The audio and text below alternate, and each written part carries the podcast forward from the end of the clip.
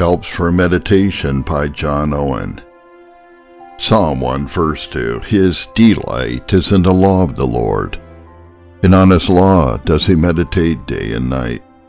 I will meditate on all your works and consider all your mighty deeds. Psalm 77 verse 12. I meditate on your precepts and consider your ways. Psalm 119 verse 15. Oh, how I love your law. I meditate on it all day long. By disciplined meditation, I mean the art of pondering some chosen spiritual subject in an orderly, disciplined way. The purpose of this sort of meditation is to rouse the heart and soul, to feel the goodness or badness of the subject being pondered.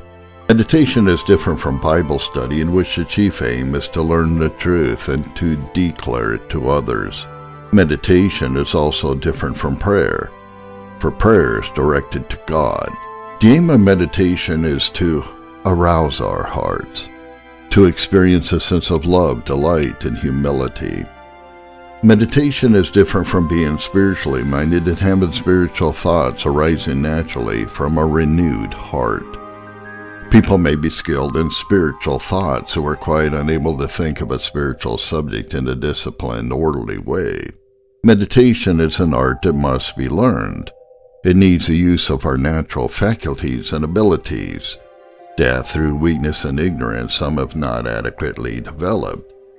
So, with many, disciplined meditation may be beyond their ability, yet they still enjoy many spiritual thoughts of God that serve them just as well. Nevertheless, as disciplined meditation is a necessary duty, and is the chief way by which our spiritual thoughts are aroused to activity, I will give you the following advice.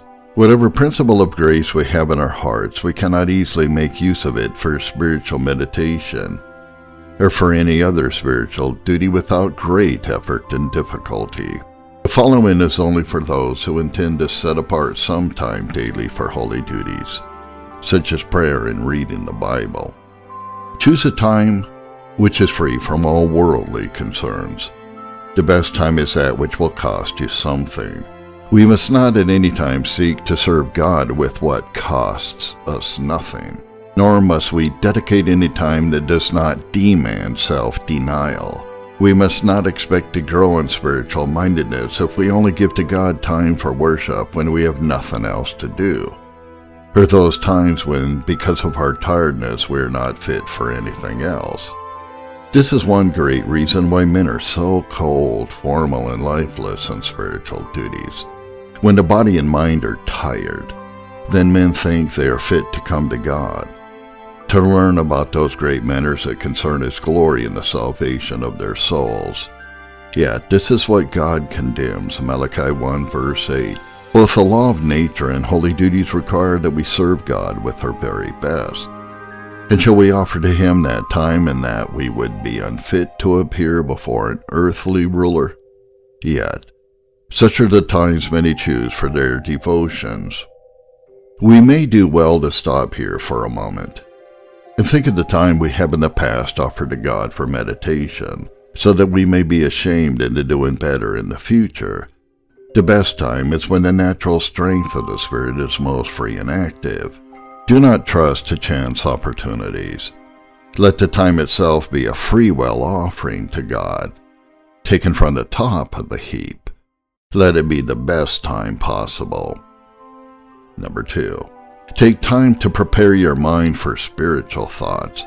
Do not rush into heavenly thoughts without first preparing your heart and mind. Ecclesiastes 5 verses 1 and 2. Make every effort to understand the awesome holiness of God and heavenly nature of the things you intend to meditate on, that you may approach God with due reverence and fear, and heavenly manners with a holy and healthy respect. Our thoughts are like Jacob and Esau, spiritual and carnal thoughts, struggle together in the same womb. Often the Esau carnal thoughts will come out first, and for a while seem to carry the birthright. But where reverence for God is cast out the bondwoman and her son, Galatians 4 verse 30, the mind will be free to fix itself on spiritual things. Do not come to meditate on heavenly things only out of sense of duty. We must not meditate on God and heavenly things merely because we feel the need for it, or because we think we ought to do so, and that it would not do to utterly neglect it. When the soul has at any time tasted that the Lord is gracious, when its past meditations on the Lord have been joyful, when spiritual things have excited the mind and heart, then the soul comes to this duty with earnest desires to have the same experiences repeated. In the same way, make every effort to enjoy spiritual things, and your meditations of them will be sweet.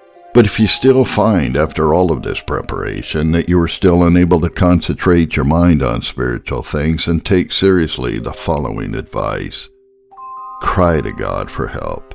Confess your need for more light on spiritual things to remove the darkness from your mind. Confess your weakness and inability to stop your wandering thoughts when you should be thinking of holy things and pray that God will strengthen your mind. If your meditations only make you see and feel your darkness and weakness of mind, causing you to cry to God for more grace and spiritual strength, then your thoughts have done a good work, though not what you had planned. Take King Hezekiah as an example. When a soul made every effort to have communion with God, it sank into broken, confused thoughts under the weight of its own weakness. Yet he still sought God for help. But though his prayer was no more than babbling, it was accepted by God. Hezekiah cried out, O Lord, I'm oppressed. Undertake for me.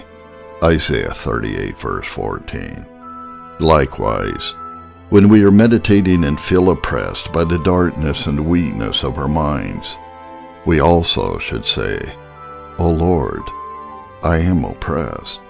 Undertake for me. Number three. It is good and helpful to choose a specific subject to meditate on. Some have already been mentioned. Subjects may also be taken out of the same spiritual experience we have just had or some warning we have received from God or something that reading or hearing the Word of God has brought to our minds. But the most frequent subject of our thought should be the person and the grace of our Lord Jesus Christ. Number four.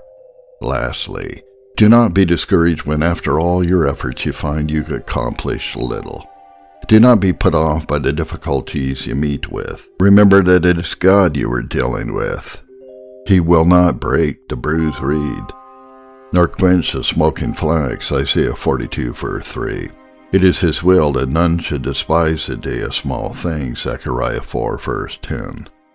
If in this duty you have a ready mind, and it is accepted according to what a man has, and not according to what he does not have, he who can bring into this treasure only the mites of broken desires and humble prayers shall not come behind those who cast in out of their great abundance much ability and skill. To give up, because we are not immediately successful, is a fruit of pride and unbelief. If we get nothing out of meditation but a renewed sense of our own foulness and unworthiness, then we are still the gainers for it. Yet those who conscientiously persist in this duty shall grow daily more enlightened more wise and more experienced in spiritual things, until they are able to meditate on them with ease and success. John Owen